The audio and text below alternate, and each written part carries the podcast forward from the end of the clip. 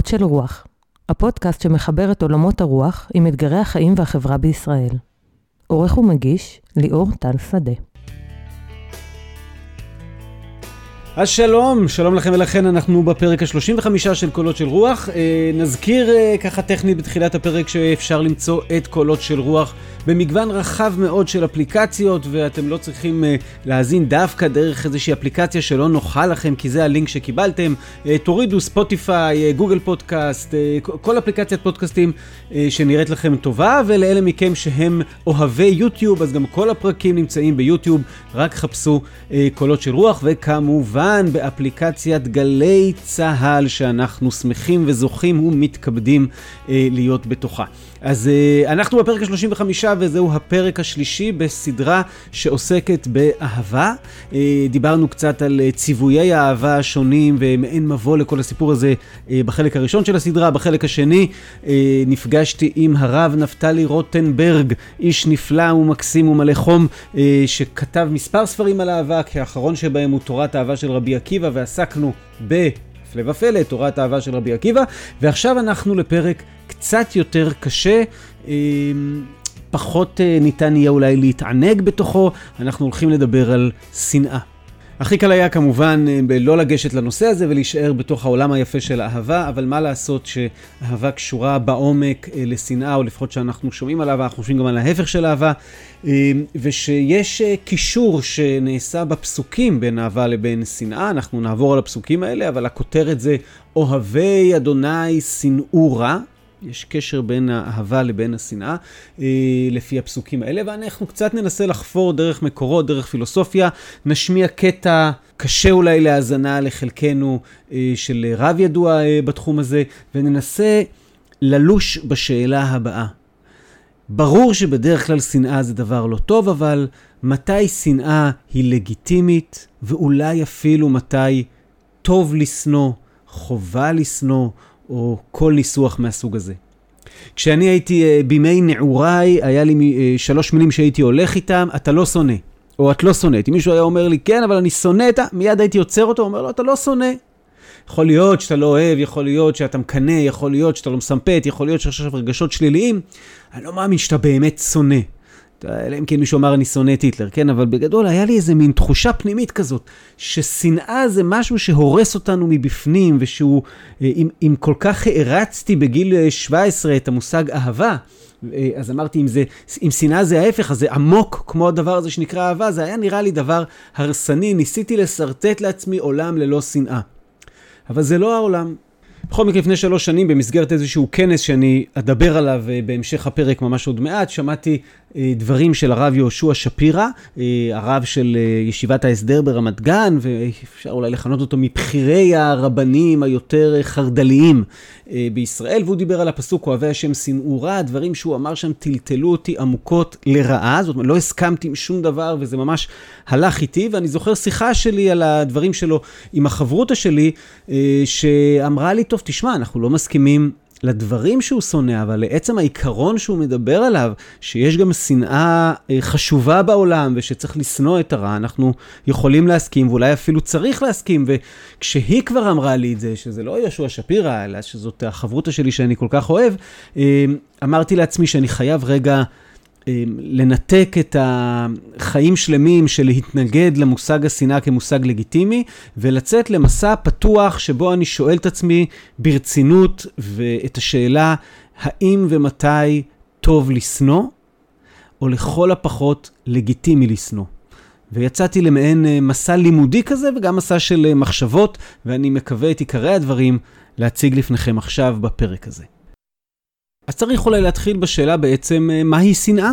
קשה מאוד להגדיר את המושג הזה, כשם שקשה להגדיר את המושג ההופכי לו.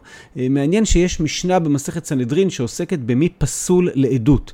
אחד האנשים שלא יכולים להעיד על מישהו, זה מי ששונא אותו. השונא לא יכול להעיד. ואז שואלים שם מי הוא שונא, ואומרים שכל שלא דיבר עמו שלושה ימים באיבה. אם יש איזה משהו שיש בינינו משהו שלילי נקרא לזה, איבה, אוקיי? יש בינינו משהו שלילי שכנראה כרוך גם ברגשות. אה, ואני נותן לזה ביטוי מעשי, כל שלא דיבר עמו שלושה ימים באיבה, הדיבור המעשי יכול להיות פאסיב uh, אגרסיב, כן? אבל אני עדיין נותן, אני משנה את מעשיי כתוצאה מאותה איבה, שם הדבר הזה ייחשב לשנאה. אגב, מעניין שבמשנה שם אומרים שלא נחשדו ישראל על כך. זאת אומרת, אה, לחשוב שמישהו ממש ייתן עדות שקר בגלל שנאה, אומרים לא נחשדו ישראל על כך, ועדיין, אה, כן, זו רק דעה, לא נחשדו ישראל על כך. בסוף אנחנו יודעים, אנשים, השנאה יכולה להוביל אותם לכל מיני מקומות, אפילו לעדות שקר. אתם יודעים שכשדיברנו על אהבה, גם בפרק הראשון הראשון של הפודקאסט וגם בפרק הראשון בסדרה הזו, אז הזכרנו את ארבעת יסודות האהבה של פרום. עכשיו, מעניין לעשות את התרגיל של להגיד, רגע, מהי שנאה? זה הפוך מהם. זאת אומרת, אם ארבעת יסודות אהבה היו דאגה, אז הפוך מדאגה אה, זה איזשהו מקום שבו אני רוצה להרע לאדם. כן? אחריות זה מקום אה, שהפוך ממנו זה אדישות מוחלטת, השומר הכי אנוכי. אני באופן טוטאלי לא, אנחנו יודעים שמי שאמר השומר הכי אנוכי, רצח את אחיו, כן? אה, יחס כבוד, זאת אומרת שבשנאה אני לחלוטין לא מכבד את מי שאתה. I don't respect your way, אני, אני לא מכבד את האופן שבו אתה גדל, את האופן שבו אתה מתנהל בעולם, וידיעה, אה, בעוד שבאהבה אני מנסה להכיר אותך ככל... ככל היותר, כך בשנאה, אתה לא מעניין אותי ואני לא רוצה להכיר אותך, אה, ואני מנסה להכיר אותך כמה שפחות. אז זה מעניין, אני חושב, לקחת את יסודות אהבה, להפוך אותם ולהגיד, הנה לפנינו מהי שנאה. שנאה היא התנהלות שבמהלכה אני רוצה להרע לאדם, אני אדיש לגורלו, אינני מכבד את דרכו ולא מעניין אותי ואינני רוצה להכיר אותו ואת חייו. והנה אומר לנו אה, הפסוק בספר תהילים, אוהבי אדוני שנאו רע. שומר נפשות חסידיו, מיד רשעים יצילם, אור זרוע לצדיק, ולישרי לב שמחה, שמחו צדיקים באדוני, והודו לזכר קודשו. זה מתהילים צדיק ז', הנה זה מתחיל באוהבי אדוני, שנאו רע. אם אני, יש בי, אתם עסקנו לא מעט פה באהבת אלוהים בשני הפרקים הקודמים. אם יש בי את האהבה הזאתי, אני אמור לשנוא את הרע. והנה באמת גם במקום אחר, בספר עמוס, נאמר, שנאו רע, ואהבו טוב, והציגו בשער משפט. הנה שוב הדרישה הזאת היא לשנוא את הרע, לשנוא. המלבים אומר ככה, הסדר שיסור וישנא את הרע תחילה, ואחר כך יעשה ויאהב את הטוב. זאת אומרת, המלבים חושב שיש פה כמעט קומה על גבי קומה. כשם שלפני שנאמר, ואהבת לרעך כמוך, נאמר לא תשנא את אחיך בלבביך, זאת אומרת, הלא לשנוא את אחי בלב הוא כמעט תנאי ל"ואהבת לרעך כמוך". זה השלב א', שעליו אפשר לבנות אחרי זה את "ואהבת לרעך כמוך". כך כאן כמעט הייתי אומר ההפך, כדי לאהוב את הטוב, כדי להגיע למצב של אהבת הטוב, אומר לנו הרע מלבים, אני צריך קודם כל לשנוא את הרע, זה הבייסיק, משם הכל מתחיל. אני יכול לבנות קומה מעל זה את אהבת הטוב. אז בואו ניקח את הדברים האלה של המלבים, ומתוכם נצא עכשיו אה, לשמוע את הרב יהושע שפירא, שפתחתי וסיפרתי לכם אה, כמה הזדעזעתי מדבריו, ושהם היו אולי הטריגר שהתחיל אצלי את החיפוש הזה. אה, הדברים שלו נאמרים אה, במסגרת כנס ציון וירושלים תשע"ו, אה, כנס שמארגן מרכז ליבה, אה, מרכז שיש לי הרבה דברים לא טובים להגיד עליו, אה, אבל נחסוך לשון הרע כרגע ונסתפק באבק לשון הרע. מופיעים בכנס הזה בכירי הרבנים של הציונות הדתית, מהצד היותר, אה, מה שמכונה אה, חרד"לי של הציונות הדתית, אה, הצד יותר הסמוטריצ'י, כן? אבל הרבנים הגדולים של הזרם, באמת, הם הצליחו לקבד שם את כל הגדוילים. אחד הנאומים שם הפך להיות מאוד מפורסם, זה בעצם הנאום שבו הרב יגאל לוינשטיין, זה נאום הסוטים, כן? של הרב יגאל לוינשטיין, שאת הקטע הזה על קהילת הלהט"ב, הגיע לפתוח את החדשות וכולם שמעו עליו, והיה סביבו אה, הרבה, ואני הקשבתי לעוד כל מיני נאומים אה, ורבעי שיעורים בתוך הכנס הזה. הכנס בעצם במה עסק? הוא לא עסק בלהט"בים, אלא הוא עסק בזהירות הרפורמים, כן? הוא עסק במה צריך להיות היחס אה, לרפורמים בעם ישראל.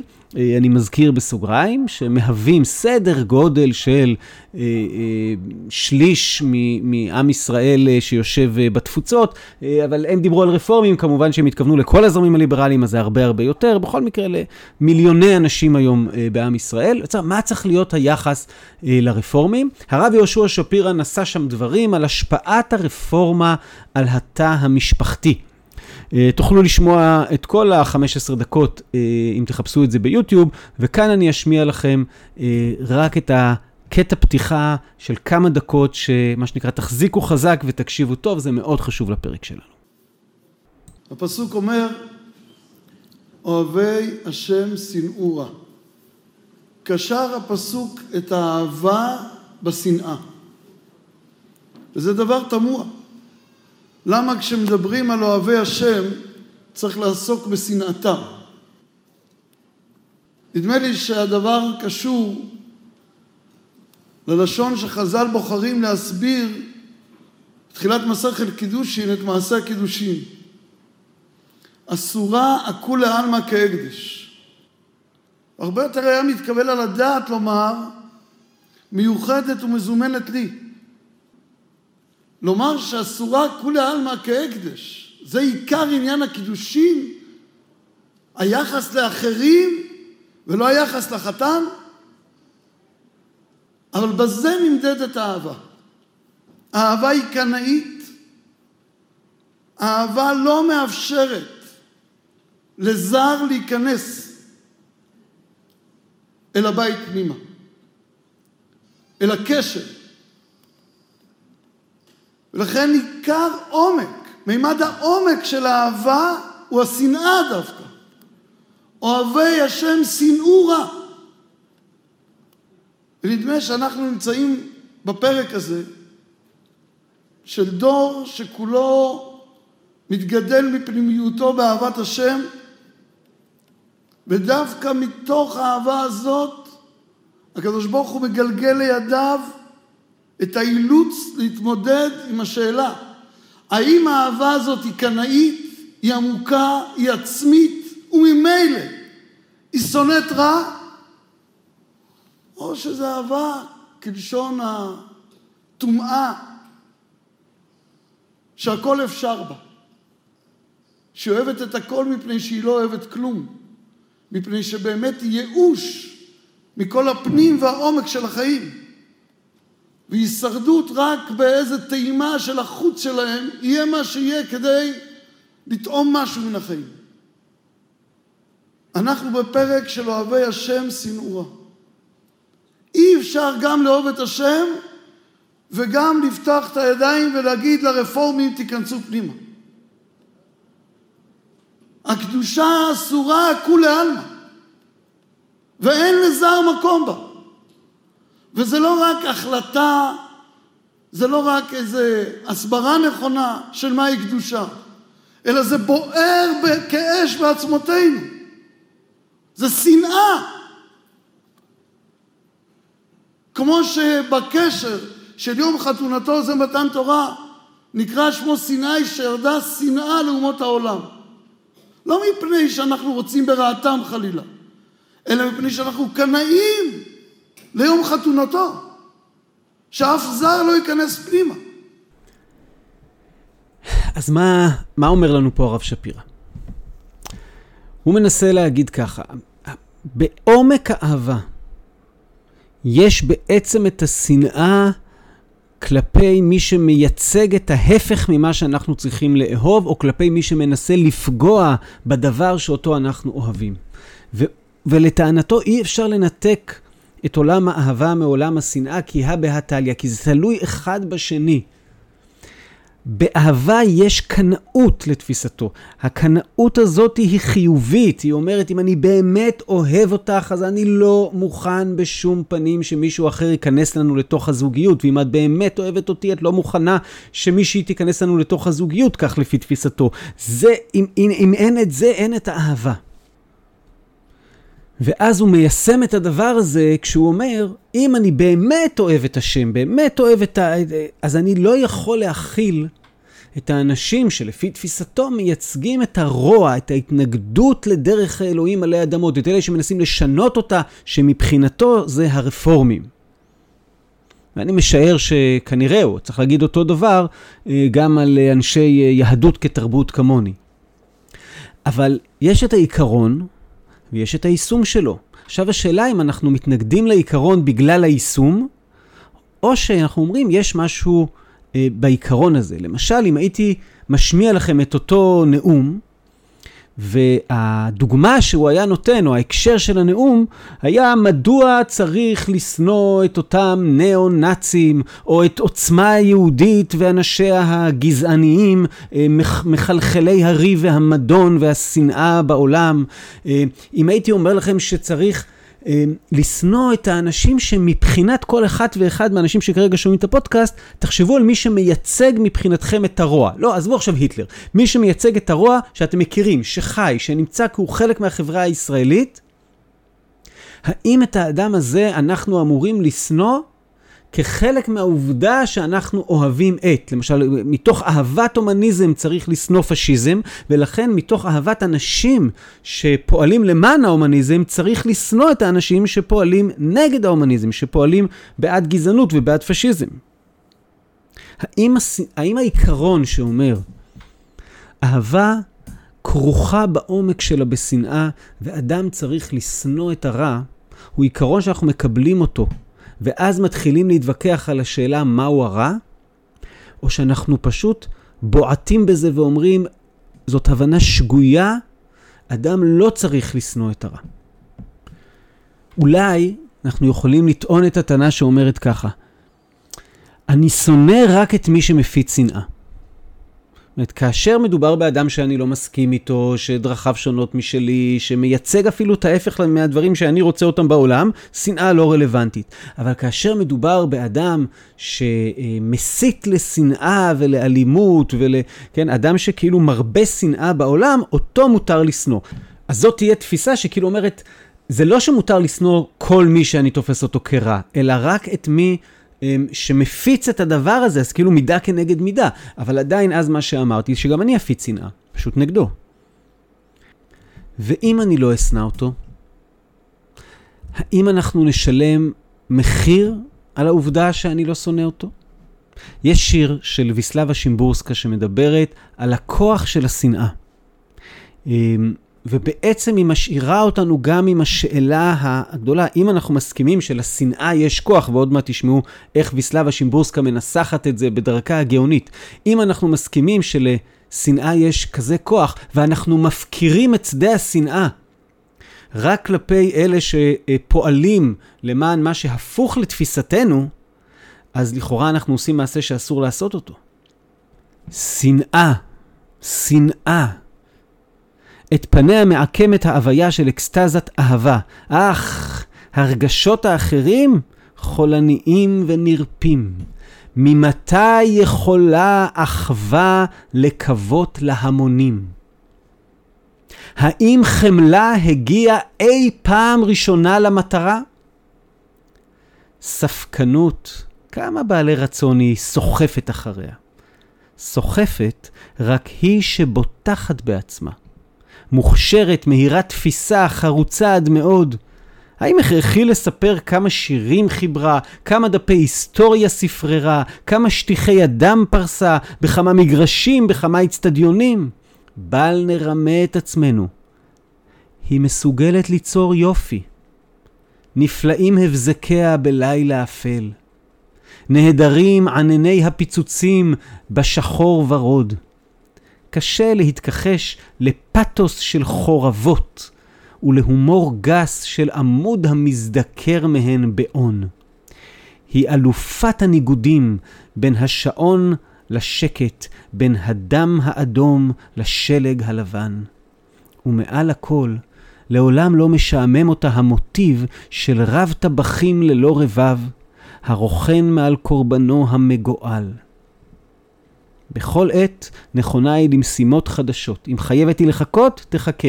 אומרים שהיא עיוורת. עיוורת? עיניה חדות כעיני צלף, והיא מביטה בעתיד באומץ. היא לבדה. טוב, הבטחתי בהתחלה שיהיה קצת לא קל וכבד, אז יש פה הרבה דברים שאפשר לנתח בשיר של שימבורסקה, אבל רגע אני שם את uh, אלומת האור על מה שאמרתי לפני תחילת השיר. אחווה, קשה לה מאוד לגייס את ההמונים. חמלה היא לא מהדברים שמנצחים את התחרויות. בטח לא מי שרוצה להתחיל לסחוף אנשים עם ספקנות ועם חשיבה מורכבת וכן הלאה. השנאה יודעת לעשות את העבודה. השנאה יודעת להשיג הישגים, אומרת לנו ויסלבה שימבורסקה. האם מותר לי להגיד, ולמרות זאת, אני מוותר עליה? או שמא מה שאני צריך להגיד זה, גם לשנאה יש מקום חשוב בתוך המאבק לצדק. גם לשנאה יש מקום חשוב בתוך מערכות יחסים. הרב שרלו כתב שלשנאה יש שתי תכליות. שנאה חיובית, כן? קודם כל, לבטא את האמת שיש בסלידה מן הרע. ושנית, יש בה מוטיבציה להיאבק ברע במקום שיש להכריתו. הוא אומר לנו פה דברים מאוד דומים לשימבורסקי, הוא אומר לנו, אחד, אנחנו צריכים לבטא את הסלידה העמוקה שיש לנו מתוך מה שאנחנו תופסים כרע. והשנאה עוזרת לנו לבטא את זה, כי היא כל כך עמוקה, כי כמו שאמר יהושע שפירא, היא בוערת כאש בעצמותינו. ומה שבוער כאש בעצמותינו, יש בו מוטיבציה למאבק. במקומות שבהם צריך מאבק, הרבה פעמים השנאה היא וואחד מנוע. אז לפי בעצם הדברים שכרגע אנחנו אומרים כאן, אה, שנאה היא דבר שהוא לא רק לגיטימי, אלא שלפעמים זו טהרנות מוגזמת וצדקנות מוגזמת אה, לנסות להרחיק את עצמנו מן השנאה, כי שנאה היא חלק מהמאבק החשוב שיש בתוך העולם הזה, היא חלק מההוויה אה, שלנו. טוב, קשה לי לשמוע את עצמי, אבל, אה, אבל זה מה שהחלטנו, נכון? שאנחנו הולכים על בחינה אמיתית, רצינית, של השאלה האם ומתי שנאה היא דבר חשוב, ואנחנו לא מוותרים לעצמנו, אז אני מנסה להיות אה, נאמן להחלטה אה, הזו. אז עד עכשיו ראינו סוג אחד של התייחסות שאומר בצורה פשוטה את הטענה, אה, שנאה היא חלק חשוב, אה, מרכזי, אה, אין אהבה בלי שנאה, כאשר אני רוצה, כאשר אני אוהב דברים מסוימים, ערכים מסוימים, אנשים מסוימים, הצד השני של זה, או בילד אין בתוך זה, יש את השנאה של ההופכי להם, עם איזו תפיסה שאומרת שנאת הרע כדבר יוקד ממש בעצמות, היא דבר אה, חיובי, והיא גם דבר חיובי במובן המהותי של המילה, כמו שראינו אצל שפירא, והיא גם דבר חיובי במובן התועלתני של המילה, זאת אומרת, ככה משיגים הישגים, אה, וראינו את התפיסה הזאת של שרלו, שאומרת, הנה, אתה גם מבטא את האמת בסלידה מן הרע, וגם אתה מקבל מוטיבציה אה, להיאבק ברע במקומות שצריך. נלך עכשיו אולי לכיוון קצת אחר של מחשבות סביב זה. אני אתחיל אותם דרך מישהו שהכתבים שלו מאוד מסובכים ואני רחוק רחוק מלהבין בהם. הוא מכונה בעל הסולם, הרב אשלג, נפטר באמצע המאה ה-20, ידוע בעיקר בגלל הפירוש שלו לספר הזוהר, והוא מתעסק בעניין הזה ואומר לנו ככה, אני, הוא בעד אה, אוהבי השם שנאו רע, כן? כי זה פסוק מפורש, הוא אומר, מה זה שנאת הרע? שנאת הרע זו שנאה של דבר מסוים בעולם שהוא השורש של הרע, אה, שאותו, כל פעם שהוא מתגלה, צריך לשנוא. ואני מציע לכל אחד מכם לחשוב אה, רגע עכשיו בראש, מה זה הדבר הזה? מה מבחינתם הוא השורש הזה? ואני חושב שמהמר, שאף אחד לא יענה את התשובה של הרב אשלג שאומר, השורש הוא הרצון לקבל. הרצון הזה לקבל עומד בבסיס אמ, של כל הצרות, הבעיות והדברים הרעים בעולם. אה, לכן כשאומרים אוהבי השם שנאו רע, בעצם אומרים אוהבי השם שנאו את הרצון לקבל. בואו נקריא קטע קצר. ועניין שנאה מתבטא בזה שהוא שונא את הרע הנקרא רצון לקבל. והוא רואה שאין לו שום עצה להיפטר ממנו, ויחד עם זה הוא לא רוצה להשלים עם המצב. והוא מרגיש את ההפסדות, מה שהרע גורם לו. וגם רואה את האמת, שהאדם מצד עצמו, אין בכוחו לבטל את הרע, היות שזהו כוח טבעי מצד השם יתברך, שהטביע באדם את הרצון לקבל. אזי הפסוק מודיע לנו מה שיש ביד האדם לעשות, היינו, לשנוא את הרע. ובאמת עניין הרע נשאר קיים, הוא משמש בבחינת אחוריים להפרצוף. וזהו רק על ידי תיקון האדם. בעצם מה אומר לנו פה הרב אשלג? הוא אומר, הרצון לקבל מהווה שורש של הדברים הרעים, אבל אין מצב שמישהו לא ירצה לקבל. זה בילד אין בתוך האנושיות. אין, אין אדם שפטור מן הדבר הזה. אז מה עושים כשיש משהו שאתה לא יכול להיפטר ממנו? אומר, על ידי זה שאתה תתייחס אליו בשנאה, אתה מייצר תהליך של תיקון האדם, שבו אמנם זה יישאר, אבל זה יהיה בבחינת אחוריים לפרצוף. זאת אומרת, זה לא יהיה הפרצוף שלך, זה משהו שהוא נמצא מאחור, כן? אמ, אני ממשיך להקריא, שעל ידי, שבזה שהוא שונא את הרע באמת גמור, על ידי זה מתתקן לבחינת אחוריים. היוצא מכל האמור, שהאדם צריך לשנוא את הרצון לקבל בתכלית השנאה, שכל החורבנות שבעולם באים רק מהרצון לקבל. ועל ידי השנאה הוא מתקן אותו ונכנע תחת הקדושה. אנחנו מתחילים כבר לראות פה כיוון אחר. עכשיו, זה כיוון מעניין, אומרת, אפשר לקבל את הדברים של הרב אשלג, ויש בהם עומק מרתק, להבין מדוע הרצון לקבל נתפס בעיניו כ, אמ, כזה, כמשהו שכל החורבנות שבעולם באים ממנו, ויש מאחורי זה, אני חושב, אה, היגיון עמוק, אבל בעיקרון שהוא אומר לנו, הוא אומר לנו, כשכתוב אוהבי השם שנאו רע, זה לא נותן לגיטימציה לשנוא כל דבר שאנחנו תופסים כרע, וודאי לא כל אדם שאנחנו תופסים כרע, אלא זה מאבק כנגד תכונה אנושית מסוימת, שבדרך לתיקון האדם אנחנו צריכים לוודא שהיא לא הפנים שלנו, אלא היא הופכת להיות האחוריים שלנו במטאפורה. והנה הכיוון הזה שאומר, רגע, לא מדובר פה עכשיו על זה שאחד יחליט שהרפורמים זה הרוע, ואז הוא ישנא רפורמים, והשני יחליט שהגזענים זה הרוע, והוא ישנא גזענים, הוא אומר לו, יש איזה... הכוונה היא לאיזה תכונת נפש שמהווה את הרוע. הדבר הזה מזכיר אה, גמרא מעניינת ממסכת ברכות בדף י עמוד א', אה, יש שם סיפור קצר, אני אקריא אותו בתרגום של ספר ההגדה, אה, שפותח פתח להסתכל אחרת על הפסוק. בשכונתו של רבי מאיר היו בריונים, והיו מצערים אותו הרבה. התפלל אליהם רבי מאיר שימותו. אמרה לו ברוריה אשתו, מה דעתך? משום שנאמר, איתמו חטאים, וכי כתוב חוטאים? חטאים כתוב. ועוד, השפל לסוף המקרא, ורשעים עוד אינם. כיוון שאיתמו חטאים, ורשעים עוד אינם. אלא בקש עליהם רחמים, שיחזרו בתשובה, ורשעים עוד אינם. אז הנה ברוריה מלמדת את רבי מאיר ואותנו לימוד גדול מאוד, כשהיא אומרת לנו, אמ, הרעיון הוא לא שאיתמו חוטאים מן הארץ, הרעיון הוא שאיתמו חטאים מן הארץ, ואז אין רשעים. ובמילים אחרות, הדבר הזה שאתה צובע את כל האדם, בהתאם לדבר מסוים שהוא עושה, ואז אתה רוצה שאותו אדם ילך לעזאזל. עד כדי כך שרבי מאיר יתפלל עליהם שימותו, כן? כשאתה רוצה לחסל את אותו אדם. במקום זה, המשאבים שאתה צריך להשקיע, אתה צריך להשקיע בלחסל את הרוע שברא, לחסל את החטא שבחוטא, לא לחסל את החוטא. מאוד דומה למשהו שלמדנו ביחד בפרק עם דודו ליברמן על רבי נחמן מברסלב, מוזמנים לחזור ולהאזין אליו. הפרק ההוא שבו למדנו את תורה רפ"ב. מה אמר שם רבי נחמן? שיש את הפסוק, ועוד מעט ואין רשע והתבוננת על מקומו ואיננו. אז הוא אומר, מה זה עוד מעט ואין רשע? זה לא שאלוהים עוד מעט יהרוג את הרשעים, תתבונן על איפה שהם היו והם לא יהיו. לא.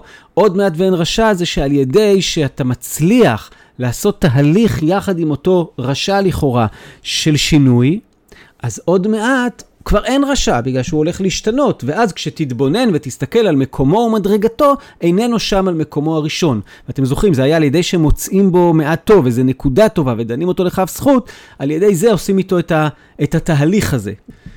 אז הנה פרשנות נוספת כמובן מצמצמת בהרבה, משנה את הסיפור לאוהבי השם שנאו רע.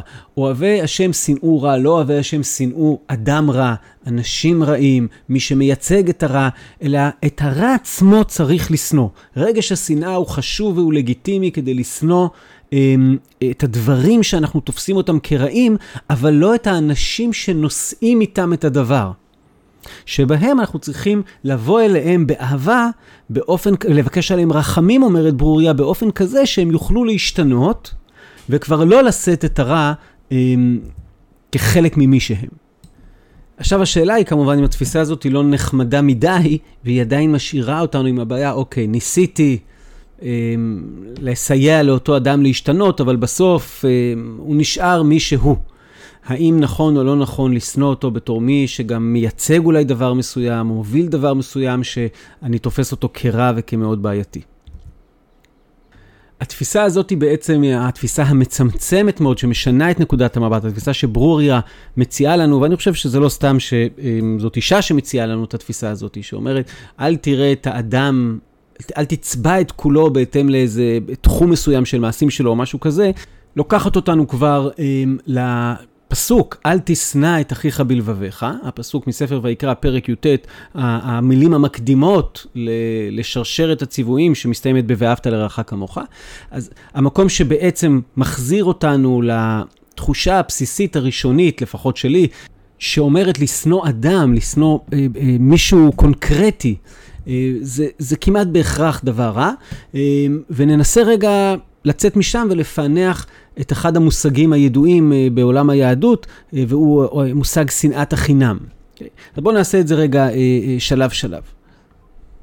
הרש"ר הירש, שאנחנו מביאים אותו לא מעט בפודקאסט, הרש"ר הירש אומר את הדברים הבאים על שנאה. הוא אומר ככה, שנאה אין זה אלא רגש טבעי בלב, שלא זכה לעידונה של תורה. אך אל יעלה רגש זה על ליבנו. אפילו רבות הן הרעות שעשה לנו אחינו, ומששכח את חובתו כלפי שלומנו, שוב אינו ראוי להיקרא בשם רע. ומשהתנכר לזכויותינו, אף הוא קיפח את הזכות להיות עמית, להיות שווה בזכויותיו. אך שם אחד לא יאבד הימנו עולמית, לעולם הוא אחינו. שהרי כולנו בנים למקום, ואף הוא מאוחה עמנו בהשם. אחים אנחנו, ואב אחד לכולנו. ולמען האב האחד, שעדיין קורא לו בנו, ומקום שמור לו בנווה ובליבו, למענו אל תעלה שנאה על ליבנו. הרש"ר משחק כאן עם הפסוקים שיש שם גם את המושג עמית וגם את המושג רע וגם את המושג אח, ואומר המושג אח יושב שם כדי להגיד לנו לא תשנא את אחיך בלבביך, לנצח הוא אחיך, לא משנה מה הוא עושה ולא משנה באיזה אופן הוא מתנהל. עכשיו יש רגש טבעי שאנחנו מכנים אותו שנאה, אבל הרגש הזה אסור לו להיות עלינו, אפשר לעדן אותו, אפשר לרכך אותו. בסופו של דבר הוא, הוא נותן פה את המטאפורה הגדולה שאומרת, יש לכולנו אבא אחד, ולאבא הזה עדיין האיש הזה שאני עכשיו מרגיש כלפיו את הרגשות האלה הוא עדיין בנו, אז שלא תעלה שנאה על ליבנו.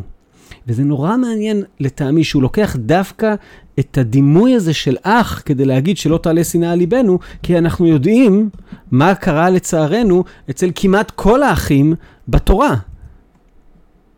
בואו רגע נזכר ואני אקריא לכם את זה דרך קטע של מדרש מספר ההגדה. אתה מוצא מתחילת בריאתו של עולם ועד עכשיו, האחים שונאים זה לזה. קין שנא להבל והרגו. ישמעאל שנא ליצחק וביקש להורגו. עשו שנא ליעקב, והשבטים שנאו ליוסף. במילים אחרות, כשמסתכלים דווקא על המונח אח בתורה, אבל מסתכלים על אחים על, על המודלים של אחים, לצערי הרב, אנחנו רואים מודלים קשים מאוד, שדווקא קשורים במושג השנאה. הרש"ר הירש ניסה להשתמש בזה כדי להגיד, אח זה אח, אתה לא שונא אח. אבל התורה אמרה לנו, אתה שונא. אגב, המדרש הזה מגיע בהקשר של משה ואהרון, כי הנה פתאום שני אחים שלא שונאים, אלא משתפים פעולה, ולא סתם משתפים פעולה, אלא לא מאפשרים ל... לה... המוטיב הידוע שגורם לשנאת אחים אה, לבוא ביניהם, וזה כמובן המוטיב של הקנאה. ולכאורה יכולנו להגיד שאהרון אה, מן הסתם יקנא מאוד במשה, וזה יכול להוביל לכל מיני דברים בעייתיים, ואנחנו רואים שם מודל אחר במודל אה, משה ואהרון. טוב, אז בואו נגיד כמה מילים על, על הדבר הזה שנקרא שנאת חינם. קודם כל יש את ה... מקור הידוע שאומר, מקדש ראשון מפני מה חרב, מפני שלושה דברים שהיו בו, עבודה זרה וגילוי עריות ושפיכות דמים, אבל מקדש שני, שהיו עוסקים בתורה ובמצוות וגמילות חסדים, מפני מה חרב? מפני שהייתה בו שנאת חינם. ללמדך ששקולה שנאת חינם כנגד שלוש עבירות, עבודה זרה, גילוי עריות ושפיכות דמים. אז לא נביא עכשיו את קמצא ובר קמצא ואת הסיפורים הידועים על שנאת חינם, מה שאני אנסה לעשות זה עכשיו ממש על רגל אחת, לנסות להבין בכלל מה זו שנאת חינם. הרי מה הבעיה פה תמיד? שכשאני חושב על השנאות של אחרים, אני אומר, וואי, זו שנאת חינם. כשאני חושב על מי שאני שונא, ברור שזה לא חינם. זאת אומרת, לשנאה יש סיבות. אז אני רוצה לנסות לפענח מה זה בכל זאת שנאת חינם, אה, ולהתחיל את זה ממרטין בובר בקטע שהוא אחד הקטעים היפים, אני חושב, ביותר של בובר במסה המבריקה אני ואתה. אה, ודיברנו על המסה הזאת ועל הקטע הזה בפרק שהוקדש למרטין בובר, מהפרקים המושמעים ביותר בפודקאסט, ומי שלא שמע אה, או שמעה מוזמנים אה, לחזור לשם ולהאזין. אבל בתוך המסה הזאת יש קטע שהוא כותב יפהפה על אהבה, וכשהוא מסיים את החלק על אהבה, הוא כותב את הדברים הבאים. אתה מדבר על אהבה כאילו זה הקשר היחיד בין בני אדם. אבל באיזו זכות בחרת בה, ולו בתור דוגמה יחידה, והנה יש בעולם גם שנאה. כל עוד האהבה עיוורת, כלומר כל עוד אין היא רואה יצור בשלמותו, עדיין אין היא שוכנת באמת תחת כנפי מילת היסוד של הקשר. השנאה מטבעה לעולם עיוורת.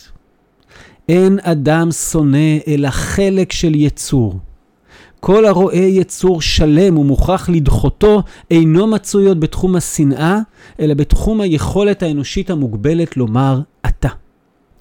בובר אומר לנו שבאהבה אני רואה מולי אדם שלם, אבל בשנאה, ההגדרה של השנאה זה שאני אף פעם לא רואה מולי אדם שלם. אם הייתי רואה מולי אדם שלם, כמעט בוודאות לא הייתי יכול לשנוא אותו. בסדר? השנאה ממש בטבעה בעיוורונה עומדת. יש בה עיוורון פנימי בילד אין. ואז אני מנסה לחשוב על מה זו שנאת חינם. אני, אני לוקח מבובר ואני אומר, בכל שנאה יש מוטיבים חינמים.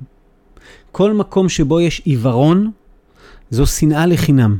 זאת אומרת, בכל שנאה יש מוטיבים חינמים, אבל ככל שטווח העיוורון גדול יותר, ככל שאני פחות רואה מולי את המורכבות, את השלמות, את האדם במלואו, כך השנאה היא יותר שנאת חינם. זאת אומרת, כשאני רואה מולי קיטעון מתוך אותו אדם, כן, אני, גם אם הקיטעון הזה הוא מאוד חשוב, הוא, הוא מציק לי מאוד, אבל עדיין אני לא רואה מולי את כל האדם, אז אנחנו מדברים על שנאת חינם, ולכן כמעט בהגדרה, כשאני אשנא קבוצה, כנראה טווח העיוורון שלי הוא גדול, הוא גדול מאוד, ולכן ככל שטווח העיוורון גדול, ככה החינמיות גדולה יותר, לפחות ככה אני מנסה להבין את בובר, ואז יהיה מדובר בשנאת חינם אה, גדולה יותר. אז הנה אפשרות להבין את שנאת חינם שקשורה למרחב העיוורון.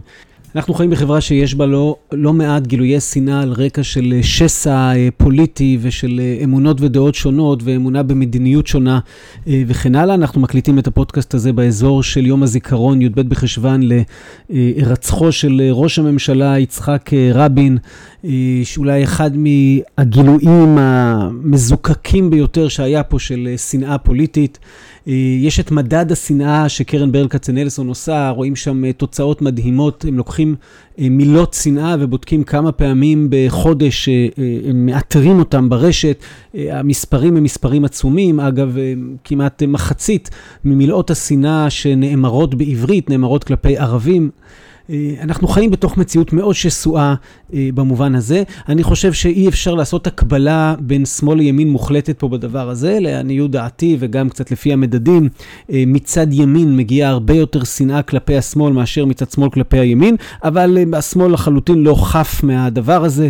אני זוכר אחרי הרצח הנוראי של בני הזוג הנקין, קראתי כל מיני תגובות שכתבו אותם אנשי, נקרא לזה שמאל רדיקלי, שהתגובות האלה ממש חלחלו אותי, כן? היה תגובה, האם יקום מישהו אמיץ ויציע חוק שיאסור לגדל ילדים בהתנחלויות? כל התנחלות זו פעולת טרור, המתנחלים הבוגרים הם חיילי הטרור הזה, וכואב לי הלב על הילדים. האיש הזה כותב את זה בשבעה של בני הזוג הנקין, כן? כאשר כרגע יש את האבל הגדול, הוא בעצם מאשים אותם כרגע הדת היהודית מחסלת את כולנו. זה אמירם גולדבלום אה, כותב את הדברים האלה, אולי צריך אה, להגיד, אחרי זה נכנסתי איתו אה, לשיחה על העניין. אה, מישהו אחר אה, כותב, אני מציע שבמחסומים, אם נמצא ילד בכניסה או ביציאה, הרשויות יעבירו אותו למשפחת אומנה, וקודם לכך תמנה נציבות למען הילדים נקייה מדתיים. מישהו אחר כותב, אולי תזכיר גם מה הם עושים לילדים שלנו, לא של המתנחלים, כן, שלנו, שצריכים להיהרג על הגנתם או להירצח על ידיהם כמו רבין. אמ, ועוד מישהו הוסיף שיחלקו להם קונדומים כשרים. שורה של גילויים של שנאה איומה, אני כתבתי על זה אז אה, פוסט קשה בפייסבוק, שבו אני אה, קורא אה, לאנשי השמאל להוקיע את הדבר הזה, ואני בתוכם, כן, להוקיע את הדבר הזה, ולא לבלבל בין ההתנגדות החריפה והמוצדקת מאוד לטעמי של השמאל למפעל ההתנחלויות ולמה שמכונה הכיבוש, לבין לשנוא את המתנחלים ולהגיד, פשוט אמירות נוראיות וקשות כאלה אה, בתוך השבעה של בני זוג שנרצחו אה, בשטחים. אה, וכמובן, יש גם מהצד השני, בלי סוף, אני למשל אספתי, אחרי שפרס נכנס לבית חולים, לפני שפרס נפטר, כשהוא נכנס לבית חולים, תגובות על הידיעה ב... לא זוכר אם זה היה ynet או גלובס, אבל על הידיעה שאומרת שפרס נכנס לבית חולים. הנה, אני אקריא לכם כמה. אינשאללה בלילה הזה, לפני שמשכימים לסליחות, ילך הזבל כפרה על כל עם ישראל, ונפתח שמפניה הלילה. מישהי אחרת כותבת, היום עונשו של פרס הגיע, מישהו אחר כותב, כל כלב בא יומו, אה, אה, מישהו אחר כותב, שימות היום הזבל הזה, אה, ועוד ועוד, כן, הנה מישהו אחר, והכל אנשים גלויים, לא בתגובות כאלה אנונימיות, אנשים עם הפרופיל שלהם בפייסבוק. זה כאילו משמיים האירוע המוחי, רק שזה מאוחר מדי, היה צריך לקרות לפני, מגיע לו מוות בייסורים. מישהו אחר, ירון, רבין וערפאת מוסרים דש לפרס מהגיהנום, רוצים שיגיע כבר, כמה זמן לוקח לו?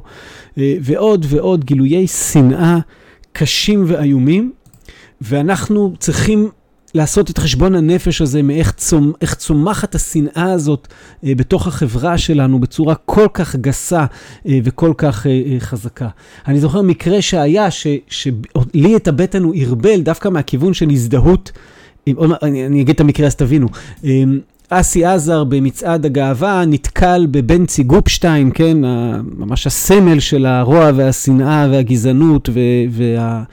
ובנצי ניגש אליו, והם מדברים ומתחבקים. ואז יש תמונה של אסי עזר, הסמל של השמאל הליברלי, כן, להט"בי, בחיבוק עם... אה, עם אה, גופשטיין, והרבה מאוד אנשים כותבים ביקורת קשה מאוד לאסי עזר על איך הוא מחבק את האיש הזה, בנצי גופשטיין. ואני חייב להגיד שאני הזדהיתי עם הביקורת, הרגשתי שזה מישהו שאסור לחבק אותו, שצריך, שזה פשוט לא לעניין, זה כאילו מראה שהוא מקובל יחד עם כולם והוא חלק מהשיח הלגיטימי. האם בזה אני שונא את בנצי גופשטיין ומפגין כלפיו שנאה? יכול להיות, אבל זו התחושה האותנטית שהרגשתי. ואסי עזר אחרי זה כתב פוסט התנצלות על החיבוק. הוא כתב שהוא אה, ידבר עם כל אדם וימשיך לדבר עם כל אדם, אבל החיבוק הזה פגע בהרבה אנשים יקרים, שבנצי פועל נגדם ומסמל את כל מה שרע בעולם מבחינתם. אז העסק הזה מאוד מאוד מסובך. אז הנה הגענו למילות הסיום והסיכום של הפרק הלא פשוט הזה. ראינו בעצם תזה גדולה, שלי אישית היא תזה קשה, אבל אני אה, אה, לומד אותה עכשיו, אה, כבר כמה שנים, שהיא התזה שאומרת, יש מקום לגיטימי, לפעמים הכרחי, לשנאה בתוך העולם שלנו, בגלל שחלק מאהבת הטוב זה שנאת הרע. וגם במובן המהותי, האמיתי, זה לא תמיד שנאה היא דבר הרסני, פנימי, לא בריא, וגם במובן התועלתני, לשנאה יש כוחות שהרבה פעמים אין לדברים אחרים. לי יש קושי גדול עם התזה הזאת, אבל איכשהו אני יכול לקבל אותה כשאני הולך לכיוונים של ברוריה. כשאני אומר, הס... השנאה הזאת שחייבים אותה, השנאה הזאת שהיא לגיטימית, שאולי לא הורסת אותי מבפנים, היא לשנוא את הרוע לשנוא את הרע, אבל לא לשנוא את האיש הרע, לא לשנוא את, ה, את האדם שאותו אני מתאר כרע.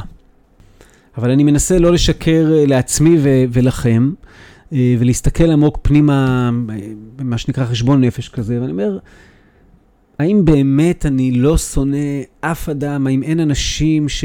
אני... כאילו התיעוב שהם מעוררים בי הוא כל כך גדול שאני יכול לכנות את זה שנאה, ש... שכמו שאמר לנו שפירא עם האש היוקדת בעצמותינו, בוערת בעצמותינו. האם אין בכלל מקום לשנאה מהסוג הזה כלפי אדם? אני לא, לא רוצה לתת פה תשובה ברורה, אני יכול להגיד ככה שלכל הפחות זה דבר נדיר. ושהאזורים שבהם אנחנו שונאים אנשים בשנאת חינם, בשנאה שכמו שדרשתי על בובר, אה, היא מורכבת מחלקי עיוורון גדולים, משמעותיים ומחלקי היכרות קטנים, הם אזורים שנמצאים בלי סוף אה, בחיינו כבני אנוש, וגם במתיחויות ובשסעים הלא פשוטים בתוך החברה הישראלית. ולכן אני עדיין טוען, גם בסוף פרק שבאמת ניסה לברר את הלגיטימיות והטוב שבתוך מושג השנאה, שבסופו של יום, גם כשמדובר בהתנהלות מול הרוע, אה, הפתרון הוא אהבה ולא שנאה, מקווה שזה לא נשמע בנאלי מדי, אבל הפתרון הוא אהבה. ואהבת לרעך כמוך הוא הכלל הגדול בתורה, ולא שונאי, אה, אה, ולא אוהבי השם שנאו רע. אמ, ועדיף להיות מרוכזים באזור ההוא, ולקוות שלא נפסיד יותר מדי מערכות, ויותר מדי אה, במרכאות קרבות, בגלל שאנחנו נמנעים מהשנאה ופועלים מתוך אש יוקדת של אהבה, ולא מתוך אש יוקדת של שנאה. בפרק הבא אה, עוזבים את השנאה, אולי תבצבץ לה קצת, אבל עוזבים אותו בגדול כדי לדון בדבר שכולנו חושבים עליו אינסטינקטיבית, שאנחנו שומעים את המילה אהבה, וזה אהבה זוגית, ונעקוב אחרי אה, כמה סיפורי זוגיות משמעותיים אה, במקורות שלנו, ונהיה בשיחה אה, ככל הנראה עם נויה שגיב. נויה היא אה, גם אה, אה, בן אדם נהדר ואשת חינוך ומורה לתנ"ך ומהמובילות של מיזם 929 ומנחה בתי מדרש וכל מיני דברים מהעולם הזה.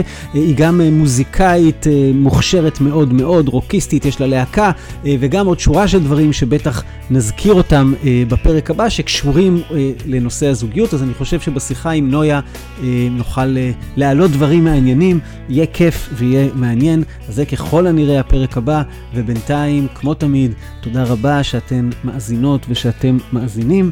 אמ, היה מוזר לעשות את הפודקאסט ושרק אני אשמע אותו. אמ, ונתראה בפרק הבא.